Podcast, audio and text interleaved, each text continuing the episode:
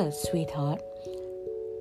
Thank you for tuning into my podcast, Pod with Me, Mystic Sisters.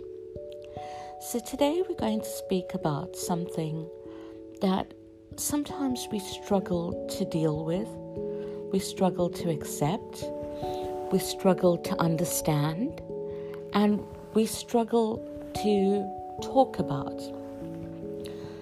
When we have gone through some form of sexual abuse, whether it is with someone we know, someone we have trusted, a complete stranger, or someone that we had a physical relationship with before,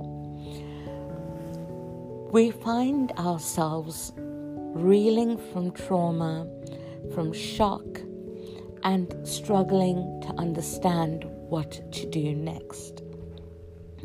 Sometimes we find it easier to brush it under the carpet and to hide it. But when we do this, what we're basically doing is we're taking our strength, we're putting it aside, and we are carrying on on a limited emotional strength. And therefore, when we go through other things, we tend to feel more traumatized. Now, when we go through something as traumatic as sexual abuse, we cannot be hard on ourselves. If you have had a relationship with the person, your abuser, before, it does not make you have to question whether you gave the wrong signal.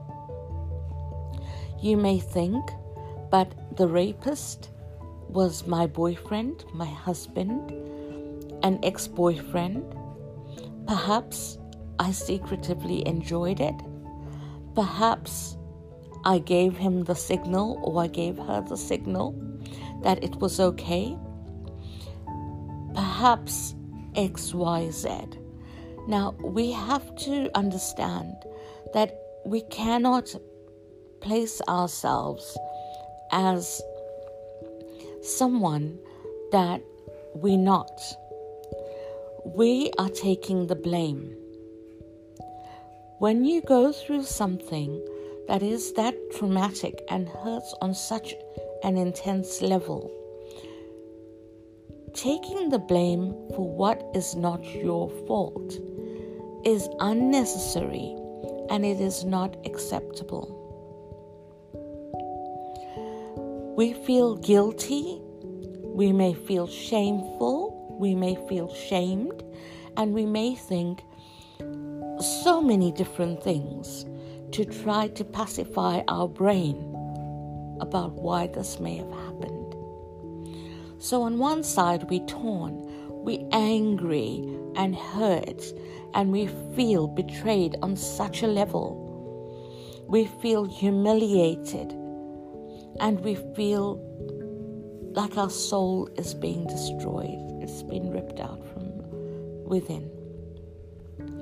And on the other hand, we think, but have I given the go ahead? And we question ourselves, and you have to not do that. You are not at fault, you were violated. You have to look at yourself and think to yourself, I have the power to take my life back. I have the power to take back control of who I am.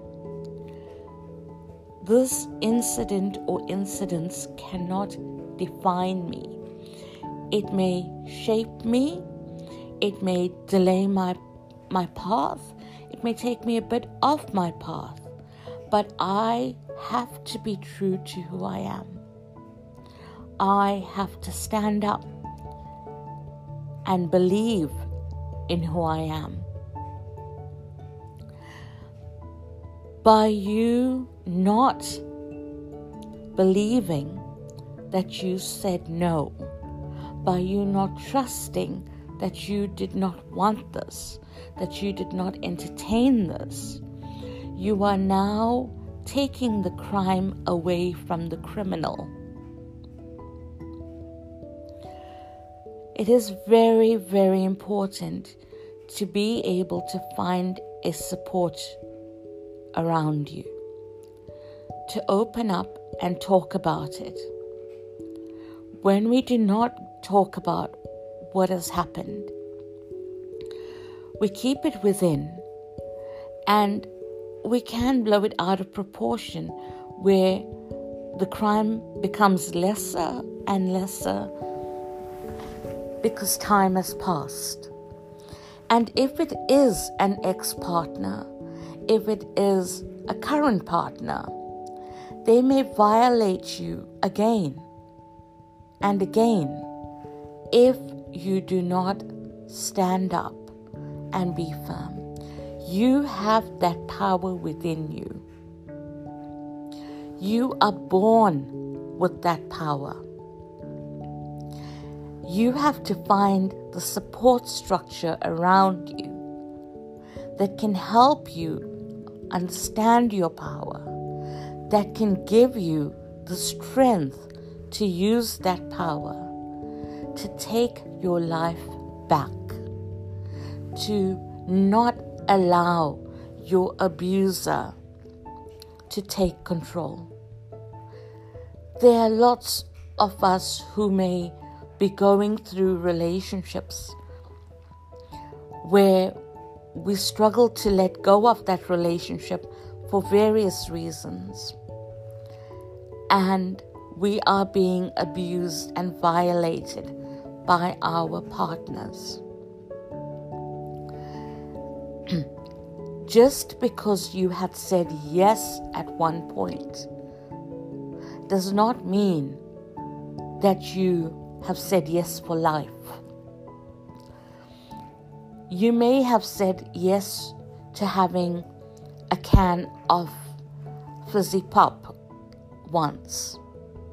You may have changed your mind as you grew older and thought, I don't like that fizzy cola anymore. I now prefer an iced tea. I'm now am not thirsty. You have the right to change your mind. You have to start trusting yourself. So, finding that support system is very important. And sometimes we find ourselves feeling shameful because of what had happened. We feel embarrassed to talk about it because it is something that is so personal to us. And if you are comfortable to communicate in an anonymous way until you are confident and comfortable to speak openly, go that way. If it means calling through to a helpline, go that route. Whatever suits you, go that route. Going through something like this, you will be going through post traumatic stress.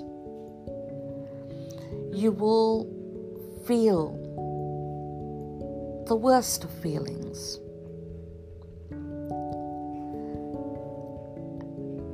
And those feelings are in your control to say, I do not want to feel these feelings anymore.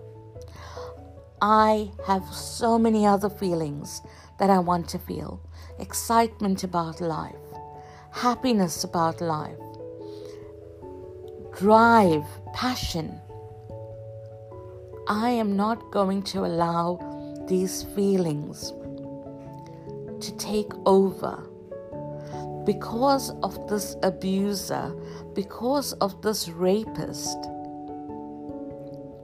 I am not going to give the power of my future to them to be able to control me further. That person, rapist, abuser, criminal, took control of you at that point. Do not give them that power to take control of the rest of your life. Do not allow them to create an anger within you that allows you to feel resentment, that allows you to suppress feeling any form of sexual pleasure in the future. Because you have the rest of your life. So you have to be kind to yourself. You have to be kind the way you would be kind to a friend. You have to listen to yourself the way you would listen to a friend. You have to understand that you said no. And if you have to build that strength in a few months, in a few years, or a few weeks, however long it takes you, that is fine. Going forward from there, whether you decide to charge this person or not, or when you decide to lay a charge, is in your hands. You have to realize that you may have been in control then. You may have overpowered me and taken control and violated my body. But I am now in control. I am in control that I am going to charge you. I am in control of my future and I am in control of what I am going to do. I have that power. I own that power.